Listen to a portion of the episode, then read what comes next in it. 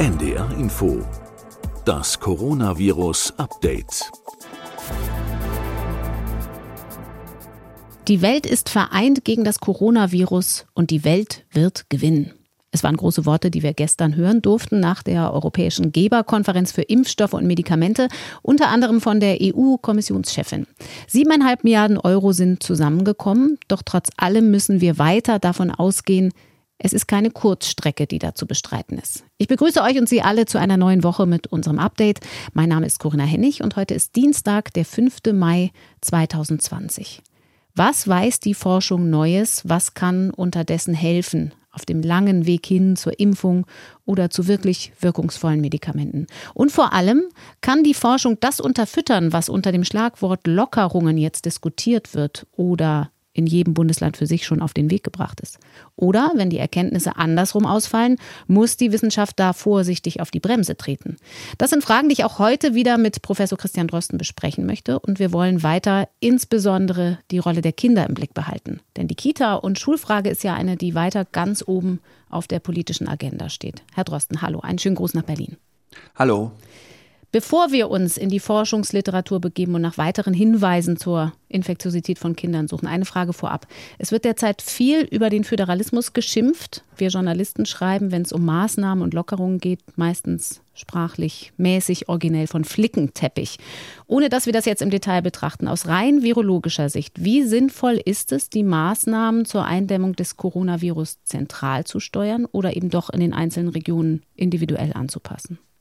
Naja, eine zentrale Steuerung oder eine zentrale Regelung ist natürlich immer wünschenswert, weil einfach die Leute wissen müssen, woran sie sind. Und es kann sich ja nicht ständig, nur weil man irgendeine Landesgrenze überschritten hat, etwas an den Grundvoraussetzungen ändern. Und dann ist aber natürlich die Einteilung des Landes in Bundesländer etwas, das eine geografische Unterschiedlichkeit reflektiert. Und natürlich haben wir ganz unterschiedliche Situationen. Und wenn jetzt in Mecklenburg-Vorpommern beispielsweise die Auffassung besteht, dass nur noch ganz wenig Infektionstätigkeit da ist, dann ist das eine richtige Auffassung. Und da muss man natürlich schon auch zugestehen, dass dort auch örtliche Regelungen getroffen werden können unter Umständen, ohne die gleiche Gefahr zu haben wie in Gegenden, in denen es deutlich mehr Infektionen gibt. Wenn wir beim Stichwort Regionen sind, dann können wir direkt überleiten zu einer deutschen Studie, die wir hier besprechen müssen, die schon vor rund vier Wochen für Aufmerksamkeit gesorgt hat, gerade im Zusammenhang mit dieser Lockerungsdebatte, nämlich die Untersuchung in der Gemeinde Gangelt in Heinsberg in Nordrhein-Westfalen. Nun liegen die Daten vor als wissenschaftliche Vorveröffentlichung. Da sind mit Antikörpertests mehr als 900 Probanden auf Immunität untersucht worden in gut 400 Haushalten. Und das Ergebnis ist 15 Prozent, also fünfmal mehr als offiziell bei den Gesundheitsämtern gemeldet, haben die Infektion mit dem Coronavirus offenbar dort schon durchgemacht. Es geht also um die Dunkelziffer, die unentdeckten Infektionen. Nun war das da ein Hotspot in Gangelt, also ein früher heftiger Ausbruch. Die große Frage, die im Raum steht, kann man diese Dunkelziffer nicht trotzdem in irgendeiner Weise auf das ganze Land hochrechnen? Naja, also es ist ja auch schon versucht worden, also es ist schon versucht worden, die Infektionssterblichkeitsrate, die da ermittelt wurde, umzurechnen und man kommt da auf eine Zahl von, ich glaube, 1,8 Millionen. Mhm. Ich glaube, man, man kann auch nicht nur diese Zahl nehmen, sondern Infektionssterblichkeiten, die auch vorher schon geschätzt wurden, vielleicht irgendwo zwischen einem halben und einem Prozent und dann kann man Umrechnungen anstellen. Also meine eigene Schätzung, die ich schon seit längerem so für mich immer rechne, ist, dass wir wahrscheinlich so ein Viertel bis ein Achtel der Infektionen, die wir wirklich haben, in der Statistik gemeldet haben. Also ich denke auch, dass wir relativ viele Infektionen übersehen. Es sind aber gar nicht so viele in Deutschland. In anderen Ländern ist dieser Faktor viel größer, um den man sich da verschätzt, wenn man nur die offiziell gemeldeten Zahlen annimmt. Und das liegt in der Natur der Sache. Da kann niemand was dafür. Wir äh, haben ja im Wesentlichen eine symptomgerichtete Testung. Jetzt hat aber nicht jeder Symptome. Es wird da also ausgegangen von Raten vielleicht von 20 Prozent, manche Studien sagen bis zu 40, 45 Prozent von asymptomatischen Infektionen. Also auch da ist das letzte Wort nicht gesprochen. Da gibt es unterschiedliche Schätzungen in den Studien. Man muss auch immer mit bedenken, wenn man einfach nach Symptomen von Erkältungs- oder Atemwegskrankheiten fragt, dann sind unerkannterweise ja auch immer noch andere Atemwegserreger in den Kohorten unterwegs, mhm. die auch diese Symptome machen, sodass sogar die Zahl der asymptomatischen leicht unterschätzt wird in all diesen Studien. Und wenn man sich alleine das klar macht, dann kommt man ja zu dem Schluss, dass vielleicht so bis zu der Hälfte von Fällen in einer symptomgerichteten Diagnostik gar nicht erkannt werden kann. Wenn Sie aber sagen, ein Viertel bis ein Achtel, diese Zahl hatten Sie eben genannt, dann würden Sie mit Blick auf die Gangel-Studie sagen, 1,8 Millionen, also insgesamt mit unentdeckt Infizierten in Deutschland, halten Sie für zu hoch gegriffen, diese Rechnung? Ja, also das ist nach meiner Auffassung ein bisschen zu hoch. Aber wie gesagt, ich beziehe mich da bei meinen eigenen Rechnungen nicht auf die Gangel-Studie, sondern einfach auf die Annahme, die auch viele Modellierungsstudien bestimmt haben, dass die Infektionssterblichkeit dieser Krankheit so ja zwischen 0,4 und 0,9 Prozent liegt. Ich hatte auch schon mal gesagt zwischen 0,3 und 0,7. Sowas korrigiert sich eher in letzter Zeit ein bisschen nach oben als nach unten. Aber in diesem Bereich wird man liegen. In diesem Bereich liegt auch die Gangel-Studie jetzt im Ergebnis. Ich glaube, wir müssen da jetzt gar nicht so im Detail drüber sprechen. Aber also bei mir wäre es zum Beispiel so, wenn ich die Daten in der Gangel-Studie sehe, dann hätte ich die etwas anders ausgewertet. In der Gangel-Studie ist es so, dass relativ viel mit statistischen Korrekturen gearbeitet wird. Und diese Korrekturen gehen häufig nach oben, was die was die Zahlen angeht. Was man nicht sieht an dem Manuskript sind die rohen Daten der bestätigten Antikörpertestung, also mhm. nicht nur der ELISA, die Anfangswerte, sondern eben auch die Bestätigung durch den Neutralisationstest. Das haben die Autoren zwar gemacht, aber haben die Ergebnisse gar nicht reingerechnet in die Auswertung. Wenn man die reinrechnet, und dazu muss man Punkte zählen in Abbildungen, weil es dazu keine richtigen rohen Daten gibt, keine Tabelle, wo die Ergebnisse ganz offengelegt sind. Aber das kann man auch Zählen, man macht da vielleicht kleine Detailfehler. Also ich habe bestimmt beim Zählen von Punkten Fehler gemacht, aber ich habe mir natürlich auf einem Blatt Papier mal meine eigene Rechnung hingeschrieben. Das wäre eher eine Rechnung basierend auf den rohen Daten. Und da käme ich auf eine niedrigere Prävalenz von wirklich bestätigten seropositiven, also antikörperpositiven Patienten auf der Basis der Daten und die PCR-Daten muss man aber so lassen, wie sie sind. Und insgesamt komme ich für mich selbst nicht bei einer Infektionssterblichkeit von 0,36 Prozent raus, sondern von 0,45 Prozent, also etwas höher. Das macht aber alles keine riesengroßen Unterschiede. Da kann man sich drüber streiten, ob die das jetzt richtig gemacht haben oder ob meine vielleicht auch etwas hölzerne Rechnung, wo ich einfach sage, für mich ist eine bestätigte Seropositivität das, was sich im Neutralisationstest bestätigen lässt. Das ist vielleicht auch ein bisschen kurz gegriffen. Ich sehe aber ein paar der Korrekturen eher in die andere Richtung zu rechnen. Also auch wenn man sagt, was ist hier in unserer Kohorte drin versus was ist in der Bevölkerung gemeldet, da hätte ich eher andersrum korrigiert. Aber sei es drum, bei diesen unkorrigierten Zahlen lande ich immer noch im selben Bereich. Also wenn ich jetzt diese von mir selber auf einem Blatt Papier ausgerechnete Infektionssterblichkeit nähme und die multiplizieren würde mit RKI-Meldezahlen, dann käme ich auf 1,4 Millionen und nicht auf 1,8 Millionen insgesamt Infizierte. Mhm. Aber alles das sind total hölzerne, grobe Rechnungen, egal ob mit oder ohne Korrekturfaktoren drin. Und ich bin mir nicht sicher, ob man das einfach so machen darf, das alles so direkt umzurechnen auf landesweite Meldezahlen. Ich glaube, da sind schon noch Effekte dabei, die man in solchen Überschlagsrechnungen jetzt nicht in Betracht zieht. Aber auf der anderen Seite, es ist eben so, die Infektionssterblichkeit, die ist schon sehr, sehr für dieses Virus spezifisch und die gilt für Bevölkerungen ähnlicher Dichte und für ähnliche Medizinsysteme in weitem Maße. Und dann kommt man eben zu dem Schluss, wenn man sich dann die Fallsterblichkeiten, die gemeldet sind, anschaut, dass man wahrscheinlich um den Faktor 4 bis Faktor 8 unterschätzt. Auch bei der Gangel-Studie übrigens eine zusätzliche Unsicherheit ist, man hat ja immer dieses Nachschleppen der verstorbenen Zahlen. Also mhm. es dauert ja immer ungefähr einen Monat, bevor jemand sich von der Infektion bis zur Entwicklung der Symptome und dann bis zum Versterben. Also vielleicht kann man im Moment noch gar nicht sagen, wie in Wirklichkeit auch nach Daten der Gangel-Studie diese Zahl ist, mhm. diese Infektionssterblichkeit Das ist also alles sehr vorläufig, aber diese gesamte Vorläufigkeit ändert nichts an der Grundauffassung, dass wir natürlich mehr Fälle haben, als wir dachten, aber es sind nicht astronomisch mehr Fälle. Es sind vielleicht, wenn wir sagen Faktor 4 bis Faktor 8 Unterschätzung, dann sind wir immer noch ganz weit davon entfernt, dass ein großer Anteil der Bevölkerung sich infiziert hat und schon immun ist. Also Stichwort Herdenimmunität. Ja, die Herdenimmunität, das ist genau das Problem und wir wissen da ja wenig drüber. Also wir, wir sagen ja, 70 Prozent müssen immun sein, dann hört die pandemische Verbreitung auf. Das ist so in erster Näherung richtig. Mhm. In zweiter Näherung ist das nicht so ganz richtig, denn wenn sich eine Epidemiewelle ungebremst verbreitet, dann hören die Infektionen beim Erreichen von 70 Prozent Herdenimmunität nicht auf, sondern dann ist das der Wendepunkt, wo es dann weniger wird von Tag zu Tag. Aber das Ganze läuft weiter nach und das wird erst dann aufhören, wenn deutlich über 90 Prozent infiziert sind.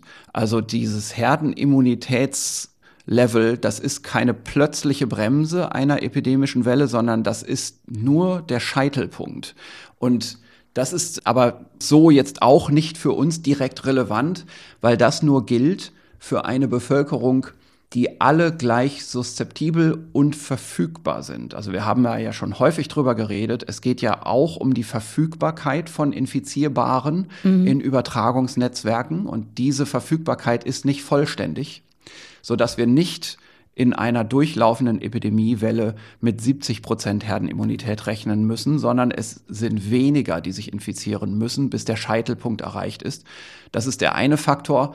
Und ein anderer Faktor ist, wir wissen nicht, auch das haben wir hier ja schon besprochen, welche Art von Hintergrundimmunität es gibt, die wir noch nicht erkannt haben. Also eine mögliche Hintergrundimmunität zum Beispiel auf Ebene der T-Zellen durch die Erkältungskoronaviren, die einen Teil der Infizierbaren eben doch schützt, ohne dass wir das bisher wissen. Wir kennen diese Rechengröße noch gar nicht. Mhm. Und wenn es extrem auskommt, das kann im Moment keiner voraussagen, dann wird man irgendwann demnächst in den ersten Ländern merken, jetzt haben wir die Welle gebremst und jetzt machen wir die Bremse immer lockerer und wir sehen, die Welle kommt gar nicht zurück. Das wäre dann eine sehr positive Nachricht. Das wäre eine vollkommen unverhoffte positive Nachricht, mit der ich persönlich nach aller Einschätzung so auch nicht rechne. Aber ich will es nicht ungesagt lassen, dass diese Möglichkeit theoretisch besteht. Wir können nicht sagen, das kann nicht so sein. Wir mhm. wissen das einfach nicht. Eine Verständnisfrage noch zur Verfügbarkeit. Sie meinten, die Menschen sind nicht alle verfügbar für das Virus, weil wir eben Maßnahmen haben, weil zum Beispiel ältere Menschen das Haus nicht verlassen oder weil Schulen nicht regulären Unterricht machen. Genau, also es sind alle diese Dinge, selbst in einer normalen Gesellschaft ist es ja nicht so, dass jeder jeden dauernd trifft. Mhm.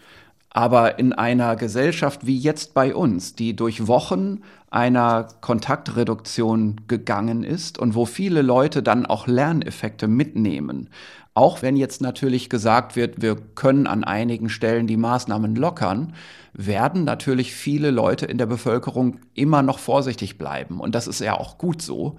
Das wird dazu führen, dass nicht alle Infektionsnetzwerke benutzbar sind für das Virus. Mhm. Das ist ein ganz wichtiger Effekt, den wir sicherlich mitnehmen werden aus dieser Zeit der Kontaktsperre.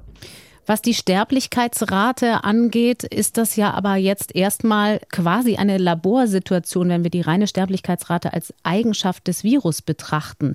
Wenn ein System überlastet ist, entstehen doch dann ganz andere Zahlen, weil es ja schon auch eine Rolle spielt, jemand, der auf der Intensivstation liegt, wie gut kann der versorgt werden bei dieser Frage, ob er stirbt oder nicht, wenn wir nach Italien blicken zum Beispiel. Ja, das ist ganz wichtig, natürlich auch sich das klar zu machen. Darum haben wir ja diese Kontaktmaßnahmen überhaupt eingeleitet, damit nicht so viele Fälle auf einmal auftreten. Es geht also hier wirklich eben um die Geschwindigkeit. Und wenn viele Fälle auf einmal auftreten, dann können Patienten die Behandlung nicht mehr bekommen, die sie brauchen. Und dann steigt natürlich auch die Infektionssterblichkeit und die Fallsterblichkeit stark an. Das hat man in Wuhan und auch in Italien beispielsweise beobachtet. Und das wollen wir natürlich mit allen Mitteln verhindern. Und es ist natürlich aber auch hier jetzt nochmal dazu zu sagen, auch wenn man ein Intensivbett bekommt, heißt das nicht, dass man diese Infektion gleich überlebt. Intensivtherapie ist etwas sehr Invasives und wir haben in verschiedenen Ländern unterschiedliche Überlebensraten, aber in bestimmten Altersgruppen, und das sind gerade die entscheidenden Altersgruppen, verstirbt ja ungefähr die Hälfte der Intensivpatienten mhm. Trotz der Beatmung und auch die Folgeerscheinungen einer Beatmung. Depression, verfrühte Demenz und viele, viele andere langwierige Folgeerscheinungen, die unter Umständen das Leben dann auch einfach nicht mehr lebenswert erscheinen lassen nach überstandener Erkrankung. Alles das muss man natürlich auch mit einrechnen. Also genügend Intensivbetten zu haben, ist da jetzt auch nicht das Allheilmittel. Also es geht eben tatsächlich auch darum, bei dem Flattening of the Curve, dass man eben möglichst viele Patienten vor der Infektion schlichtweg schützen will. Und das sind natürlich besonders die Risikogruppen. Und diese Risikogruppen über die Zeit bringen möchte, bis ein Impfstoff vorhanden ist. Die Kinder spielen in dieser Studie keine so große Rolle, aber in anderen Studien, und das ist ja ein Thema, das wir in den letzten beiden Podcast-Folgen auch verschärft in den Blick genommen haben. Es gibt aus der großen Vielzahl der Vorveröffentlichungen ein interessantes Preprint zu einer Studie aus Nordfrankreich, aus Oise. Da wird der Ausbruch in einer Schule dokumentiert, rückblickend, als die Schulen noch geöffnet hatten. Und zwar hat man gut 660 Personen auf Antikörper getestet. Lehrer, Schüler, aber auch Eltern und Geschwister. Also ein Infektionsgeschehen direkt in einer Schule. Das ist doch etwas, das wir bisher so noch nicht zu lesen bekommen haben, richtig? Ja, richtig. Das ist eine sehr interessante Studie. Und um das ganz kurz zu sagen, die Grundsituation war folgende. Es war also hier so, dass es relativ früh in dieser Region schon Fälle gegeben hat, wie man im Nachhinein festgestellt hat. Und ungefähr für fünf Wochen lief in dieser Schule ein sich langsam hochschaukelnder Ausbruch. Den hat man nicht so richtig bemerkt zunächst mal. Und man sieht also auf der Zeitanalyse, dass es fünf Wochen gedauert hat vom ersten Fall in der Schule bis zum Schulschluss, bis die Schule geschlossen wurde. Und die wurde nicht etwa geschlossen, weil man dann gesehen hat, wir haben einen Riesenausbruch und wir gehen jetzt in Frankreich in einen Lockdown, sondern weil einfach Ferien waren. Mhm. Und das ist natürlich eine interessante, natürliche Situation, die man so jetzt im Nachhinein in der jetzigen Situation gar nicht mehr beobachten kann. Und da haben wir einen interessanten Referenzwert.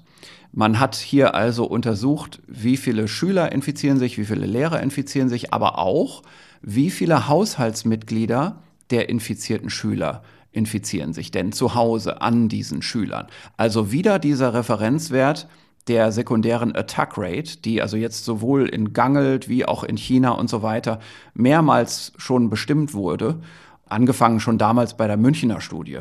Und wir haben hier bei den Übertragungen auf die Geschwister und auf die Eltern Zahlen von 10,2 und 11,4 Prozent. Und da würde man sagen, alles klar, das liegt vollkommen im grünen Bereich. Mhm. Sowas hätte man auch erwartet. Und unter diesem Eindruck könnte man jetzt mal sagen, dann schauen wir uns doch mal die Zahlen in der Schule an. Also wenn die Haushaltszahlen der Erwartung entsprechen. Und dann schauen wir auf die Zahlen der Schule. Da sehen wir, dass sich 38,3 Prozent der Schüler infiziert haben, 43,4 Prozent der Lehrer und 60 Prozent der sonstigen Mitarbeiter, vom Kantinenpersonal über den Hausmeister bis zu Schulpsychologen.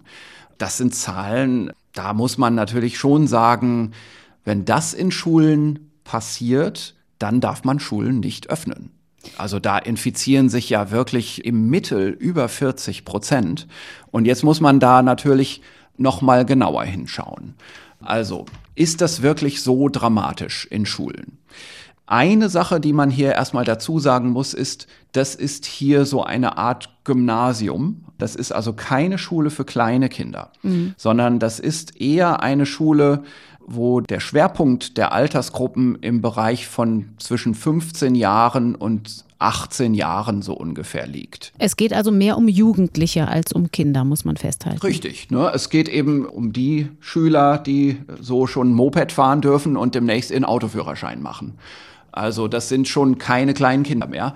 Und die haben hier aber eben immerhin sich zu 40 Prozent, also die gesamte Schule, 40 Prozent davon hat sich infiziert. Das ist schon erheblich. Also so ein großes Gymnasium in einer Stadt, so ein Gymnasium hat ja dann schon mal so 1500 Schüler. Mhm. Wenn man sich vorstellt, innerhalb von ein paar Wochen haben wir plötzlich 800 neue Fälle oder so etwas in dieser Größenordnung, 700, 800 in der Stadt mhm. und in allen Familien, wo die so dazugehören. Da kann man sich natürlich vorstellen, dass das wirklich einen Ausbruch treibt. Ich will eine Sache noch dazu sagen zu diesen um die 40 Prozent, die sich da infiziert haben in dieser Schule. Da gibt es schon noch einen Einwand, den man sich auch klar machen muss. Es haben sich von den ungefähr 1300 Schülern, also ich habe mir die Zahl sogar aufgeschrieben, sind 1262 Schüler an dieser Schule. Mhm. Da haben sich nur 326 gemeldet, an der Studie teilzunehmen. Also nur 37 Prozent der Schule sind in der Studie drin gewesen. Man hat also nicht alle 1262 getestet, sondern nur 326. Plus die Angehörigen. Und, man, und die Angehörigen auch. Das waren sogar noch etwas mehr. Das waren 345. Und da muss man natürlich sagen, ist das jetzt eine repräsentative Stichprobe? Also sind in den 326 eigentlich ist das so eine ausgewogene Stichprobe, dass das die Realität der 1200 abbildet oder gibt es da Einflussfaktoren? Mhm. Ein Einflussfaktor ist, das sind Freiwillige.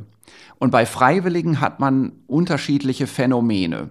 Das eine Phänomen kann sein, ich melde mich freiwillig an der Studie teilzunehmen, weil ich Symptome damals hatte in der Zeit und ich will doch jetzt mal wissen, ob das durch diese Krankheit kam. Also will ich jetzt einen Antikörpertest kriegen.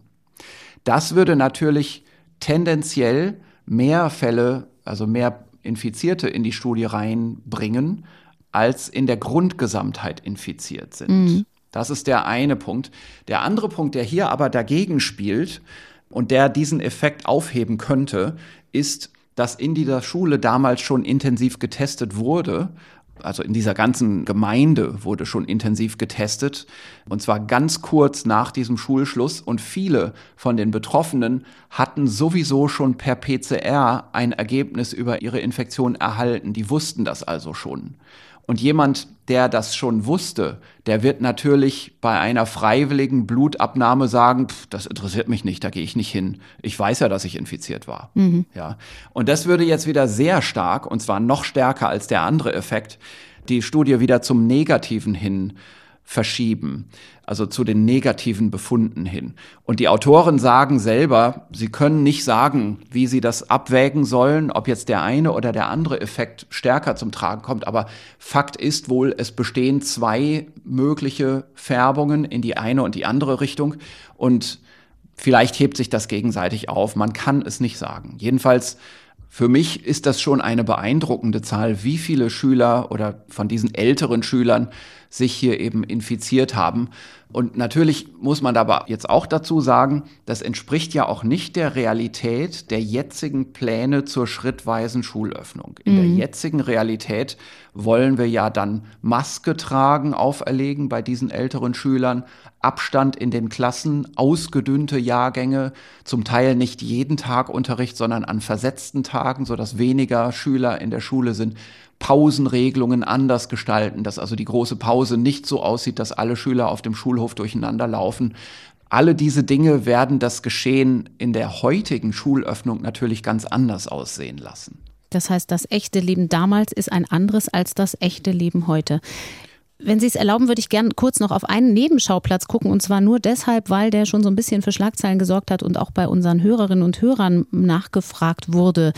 In dieser Studie ist auch die Rede davon, dass Raucher eine deutlich geringere Attack Rate haben, also eine Befallsrate mit dem Virus als Nichtraucher. Das hat das Institut Pasteur in Paris vor ein paar Tagen auch schon mal veröffentlicht. Klingt überraschend, denn Rauchen schädigt ja nun mal die Lunge. Ist das aussagekräftig nach Ihrer Einschätzung? Da bin ich mir nicht so sicher. Es ist schon ein frappierender Kontrast, der sich hier ergibt in der statistischen Auswertung. Und erstmal nur, damit man das versteht, hier geht es also nicht darum, dass die Krankheit bei Rauchern milder verläuft oder so. Ja, also da gibt es andere klinische Daten, die schon sagen, Raucher haben ein höheres Risiko für einen schweren Verlauf. Wenn sie dann einmal infiziert sind. Wenn sie einmal infiziert sind. Diese jetzige Untersuchung sagt, Raucher infizieren sich mit geringerem Risiko, mit einer geringeren Häufigkeit. Ich will die Zahlen jetzt hier gar nicht nennen, weil die so frappierend kontrastiert sind, dass ich glaube, dass da irgendwo ein Fehler drin sein muss. Ich kann es nicht erklären und ich will es hier auch nicht erklären. Das müssten die Autoren schon selbst machen. Und ich bin mir sicher, wenn die Studie offiziell begutachtet wird, das ist ja jetzt wie viele andere Studien hier auch erst eine Vorveröffentlichung. Mhm. Und die Gutachter werden natürlich sagen, Moment mal, irgendwas ist hier faul. Da müsst ihr noch mal mit besseren Methoden nachkommen. Ich könnte mir vorstellen, dass dann doch eine andere Erklärung zu finden ist. Wenn wir noch einmal zurückkehren zu den Zahlen der Infizierten, der Attack Rates, da kursieren ja auch Zahlen mittlerweile im Internet, die ganz andere Ergebnisse hervorbringen und die dann immer gegeneinander gehalten werden. Zum Beispiel aus Australien gibt es Daten aus 15 Schulen im Bundesstaat New South Wales, die ganz verblüffende Zahlen auf den ersten Blick hervorbringen, weil sich da wahnsinnig wenig Schüler untereinander angesteckt haben. Wie bewerten Sie die Zahlen? Können Sie das einmal zusammentragen für uns? Naja, also diese, was wir hier sehen, ist tatsächlich ein Beispiel davon, wie die Wissenschaft im Moment politisch unter Druck steht. Wie von Wissenschaftlern im Moment verlangt wird, endlich Zahlen für die Situation bei Kindern zu produzieren und wie dann Wissenschaftler zum Teil auch unvorsichtig sind in ihrem Verhalten. Beispielsweise bei dieser australischen Vorauswertung, da ist es so, dass man gesehen hat, es gibt hier also in einer Zeit, die man ausgewertet hat, an einer ganzen Zahl von Schulen neun Schüler und neun Lehrer, die infiziert wurden und an denen haben sich kaum weitere infiziert.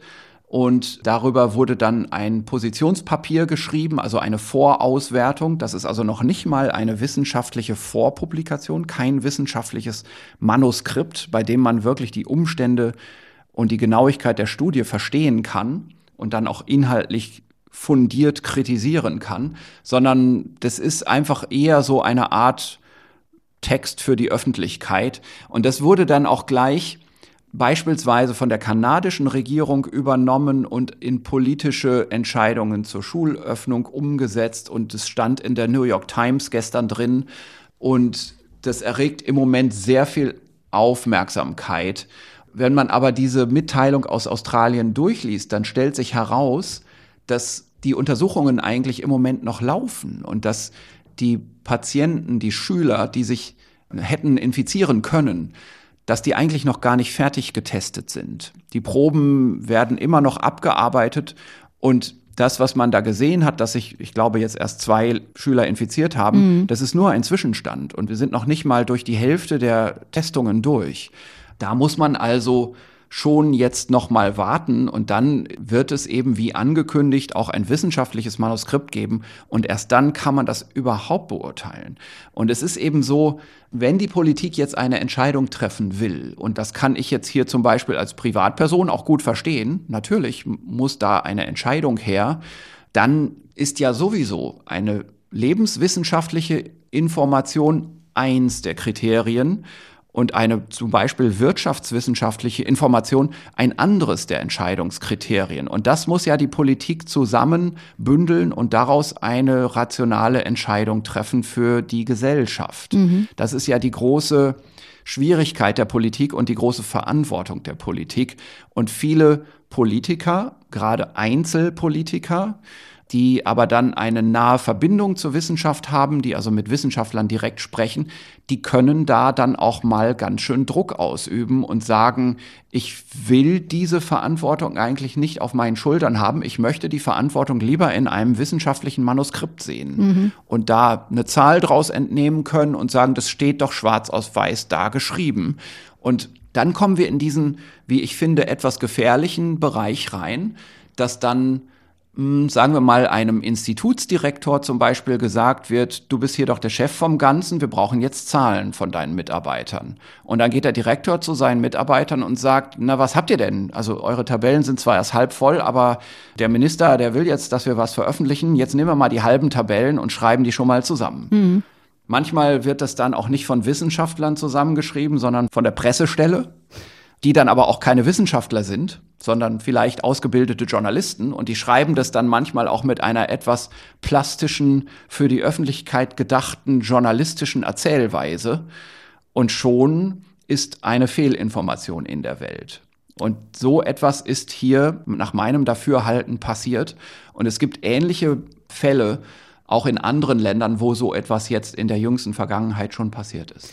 Es ist ja aber auch so, dass man dieses Schulthema und Kinderthema auf verschiedenen Ebenen betrachten kann und unter verschiedenen Aspekten. Und einen Aspekt, über den haben wir in der vergangenen Woche gesprochen, waren ja Daten über die Viruskonzentration im Rachen, die man zusammentragen kann. Das haben sie in der Charité gemacht und haben gesagt, wir sind jetzt aber erstmal nur eine kleine Studie und da muss man noch mehr tun. Nun ist mehr passiert. In Genf hat man was ganz Ähnliches gemacht. Hat das Ihre Ergebnisse bestätigt?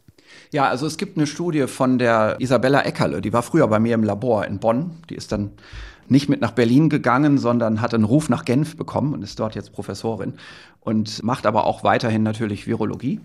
Und die hat dort eine Studie gemacht, die eine ähnliche Frage adressiert, nämlich die Frage, wie viel Virus ist denn da eigentlich im Hals von so einem Kind? Ist das so viel wie beim Erwachsenen? Dann muss man das vielleicht schon ernst nehmen. Und was sie gemacht hat, ist aber etwas anderes als bei uns. Also wir haben einfach ein Riesenlabor und wir haben einfach die Masse der Zahlen genommen aus dem Labor heraus und einfach mal geguckt, wie die projizierte Viruslast ist. Was Isabella gemacht hat, ist was anderes. Sie hat 23 Kinderfälle aus dem Krankenhaus in Genf angeschaut und auch aus zusendenden Praxen und das sind Kinder, die sind zwischen sieben Tage und 16 Jahre alt, sind also alle Altersgruppen dabei. Und die hat aber nicht nur die Viruslast gemessen, sondern die ist noch einen Schritt weiter gegangen und hat wirklich infektiöses Virus aus diesen Proben in der Zellkultur isoliert, also geschaut, ist da infektiöses Virus drin. Mhm. Das ist ein sehr gutes Kriterium für tatsächliche Infektiosität. Und was sie gesehen hat, ist in der Hälfte, also in 12 von 23 Kindern, konnte sie eben Virus isolieren. Und im Mittel haben diese Kinder eine erhebliche Viruskonzentration. Der Mittelwert ist 1,7 mal 10 hoch 8 Kopien pro Milliliter. Also das ist eine 1 mit 8 Nullen hinten dran. Und das entspricht auch dem, was wir sehen in unseren Daten. Das bestätigt komplett das, was wir auch haben. Es sind sogar ganz kleine Kinder dabei. Drei Kinder sind unter drei Monate alt und auch die haben Viruslasten über 10 hoch 8 im Milliliter. Also kein Grund hier zu denken, dass Kinder im Hals weniger infektiöses Virus hätten als Erwachsene. Das entspricht also genau dem, was wir auch gefunden haben. Ich will aber auch hier nochmal wieder dazu sagen, das ist die eine Seite der Gleichung. Wir wissen jetzt doch mit einiger Wahrscheinlichkeit, dass Kinder ganz ordentlich infektiöses Virus im Rachen haben. Ich sage das jetzt mal absichtlich so in dieser Grobheit, mhm. weil es eben nicht darum geht zu sagen, es ist genau die gleiche Menge, sondern es geht darum, wir haben statistisch keinen Grund zu denken, dass die Menge anders ist. Auch wenn es Trends hier und da zu sehen gibt. Also beispielsweise in unseren Daten ist ein Trend zu sehen zu einer geringeren Viruskonzentration, gerade bei den besonders jungen Kindern. Und auch in der Gangel-Studie ist so ein Trend zu sehen, aber da sind leider die Kinderzahlen zu gering. Äh, die Kinder sind dort im Vergleich zur Bevölkerung unterrepräsentiert. Also man hat nicht genug Proben von Kindern genommen, um wirklich überhaupt etwas darüber zu sagen. Es deutet sich an in den Daten, aber man darf einfach nicht den Fehler machen, diese Andeutungen für bare Münze zu nehmen. Man muss einfach sagen, es gibt keine wissenschaftliche Evidenz dafür, dass die Konzentration von Virus im Hals von Kindern unterschiedlich sind zu der von Erwachsenen. Warum bin ich da so vorsichtig? Weil ich Wissenschaftler bin und weil ich eben hier nicht möchte, dass etwas verwechselt wird. Und das muss man gerade in diesen Zeiten ganz besonders sorgfältig betreiben. Der Schluss von einer Aussage eines Wissenschaftlers, wo gesagt wird, wir können nicht sagen, dass es weniger ist bei den Kindern. Zu der Schlussfolgerung, es ist gleich viel. Zu der Schlussfolgerung, Kinder sind genauso infektiös wie Erwachsene. Die ist so schnell gemacht, die ist so schnell in der Zeitung auf eine Schlagzeile verkürzt, da kann man sich gar nicht in der Zeit umdrehen. So mhm. schnell passiert das. Und ich muss einfach auf diese Präzision bestehen. Denn andersrum könnte ich ja auch sagen, also wenn ich mir die Daten so subjektiv betrachte, dann sehe ich da einen Trend, dafür, dass die Kinder etwas weniger Virus haben. Und auch da ist dann ganz schnell der Umkehrschluss gemacht, Drosten sagt, Kinder haben weniger Virus und im nächsten Schritt, die Wissenschaft hat festgestellt, Schulen können geöffnet werden. Mhm. Und das ist genauso falsch und irreführend und das könnte viele Menschenleben kosten, wenn man das durchrechnet, wie sich das multipliziert dann in den Infektionsketten, die von solchen Schulen ausgehen können.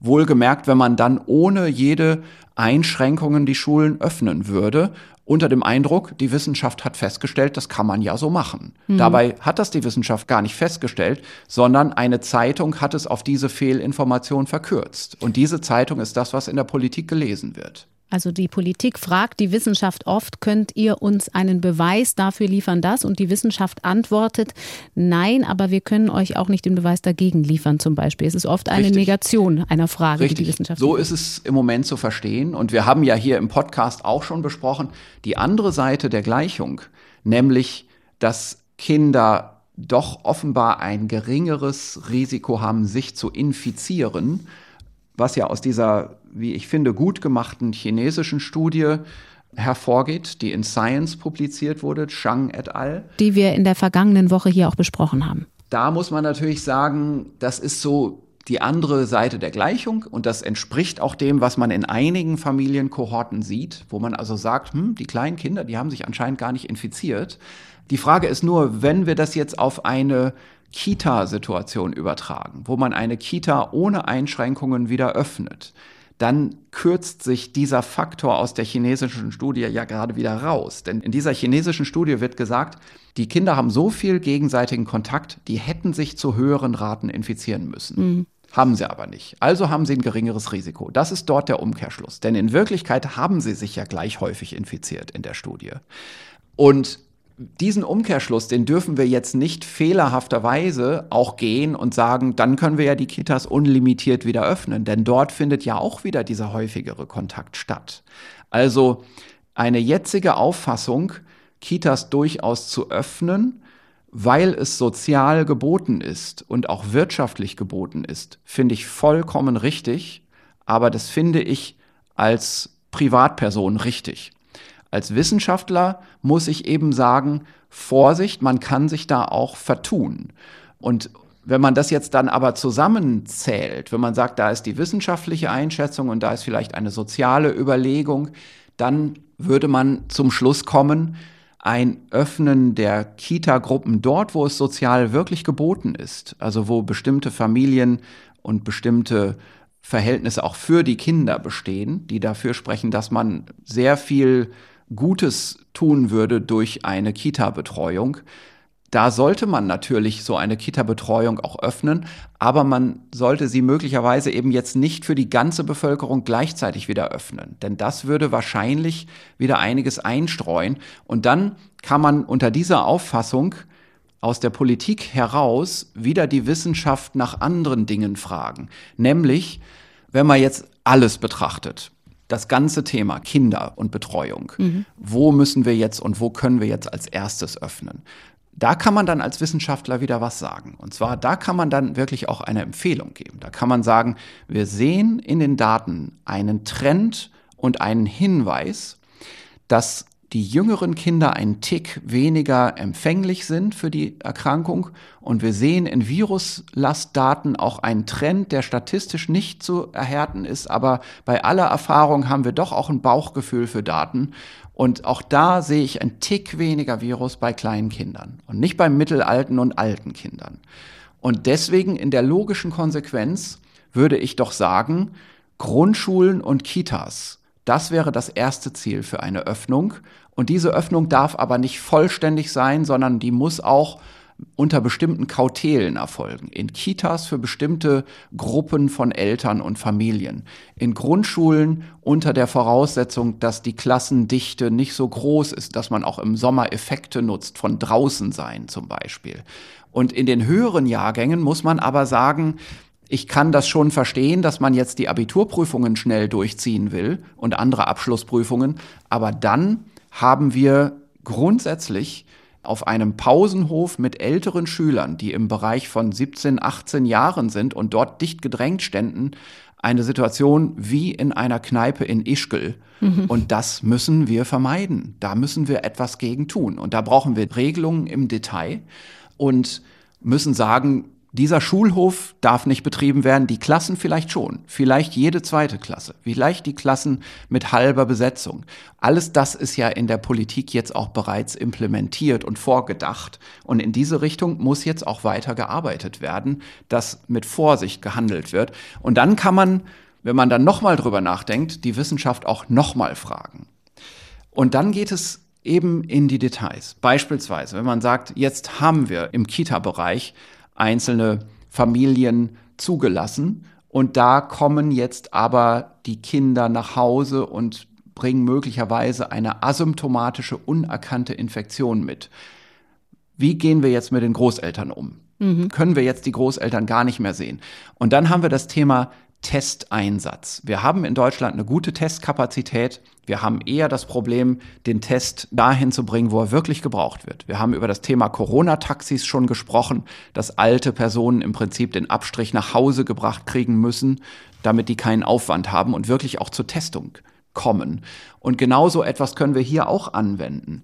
Warum führen wir nicht das Recht ein, wenn Kinder in der Kita-Notbetreuung sind, für diese Familien beispielsweise alle zwei Wochen ein Recht zu haben, einen PCR-Test zu kriegen, damit man mal wieder auch die Großeltern besuchen kann. Solche Überlegungen. Und natürlich eine andere Überlegung im Grundschulbereich oder auch im weiterführenden Schulbereich.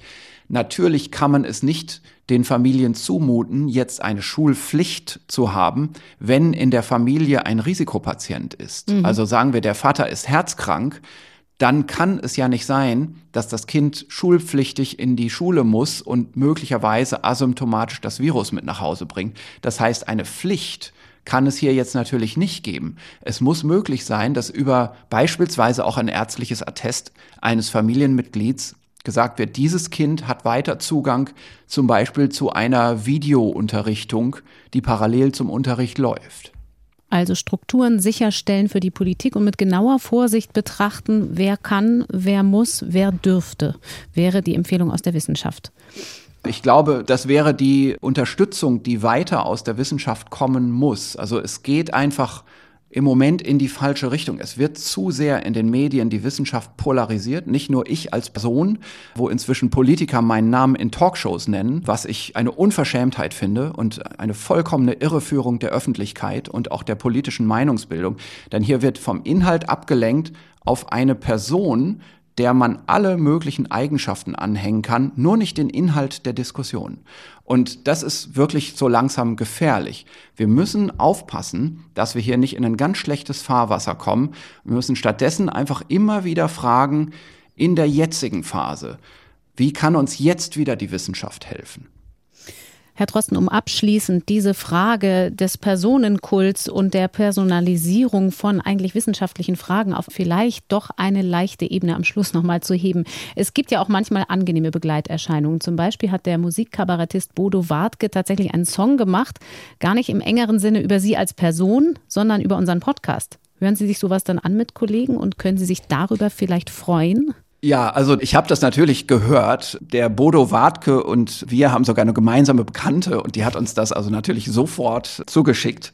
Und klar, also wir haben uns drüber totgelacht. Ich finde den Text super und es ist auch wirklich witzig gemacht. Ich bin nicht so geschmacklich jetzt nicht der Anhänger von Piano Blues.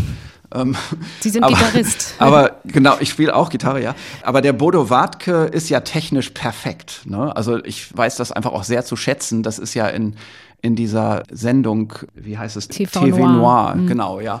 Das ist schon beeindruckend, wie perfekt er das runterspielt. Das ist schon super. Also ein Lied, das er gerade geschrieben hat und wie er das auch singt, hat mich total gefreut und wir haben laut drüber gelacht. Also nicht nur die Politik, sondern auch die Kultur spielt in unseren Podcast rein.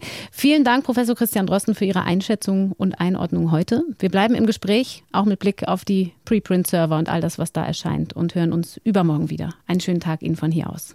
Ihnen auch. Das war unser Coronavirus-Update für heute, Folge 38. Mir bleiben noch wie üblich sachdienliche Hinweise. Auf unserer Internetseite ndr.de slash Corona-Update finden sich nicht nur alle Folgen zum Nachlesen und Nachhören. Man kann dort auch eine Volltextsuche über alle Folgen machen, wenn es um bestimmte Themen geht. Und es gibt ein Glossar für die wichtigsten Begriffe, zum Beispiel den Unterschied zwischen Fallsterblichkeit und Infektionssterblichkeit, der ja auch heute hier in der Folge eine Rolle gespielt hat. Und dann habe ich noch eine Bitte. Stichwort Fragen. Wir wären euch und Ihnen sehr dankbar, wenn Fragen zum Podcast, Fragen, die wir hier thematisieren sollten, nicht direkt an Christian Drosten oder mich gemeldet werden. Wir bekommen wirklich eine Flut von Mails, die wir schon lange nicht mehr persönlich beantworten können. Wir haben für solche Fragen ja aber eine E-Mail-Adresse eingerichtet. Meine Frage at ndr.de. Ich verspreche, die Mails dort werden alle gelesen von kompetenten Kolleginnen und Kollegen und dann gebündelt an mich weitergereicht. Allerdings gibt es auch viele Fragen, die der Virologe nicht beantworten kann, zum Beispiel zur korrekten Handhabung von Masken im Detail oder zur genauen Vorgehensweise der Gesundheitsämter. Ein Hinweis, das ist einfach nicht Christian Drostens Fachgebiet und auch nicht seine Kompetenz. Mein Name ist Corinna Hennig. Ich sage einmal mehr vielen Dank fürs Zuhören und bin am Donnerstag wieder an dieser Stelle. Tschüss. Das Coronavirus Update. Ein Podcast von NDR Info.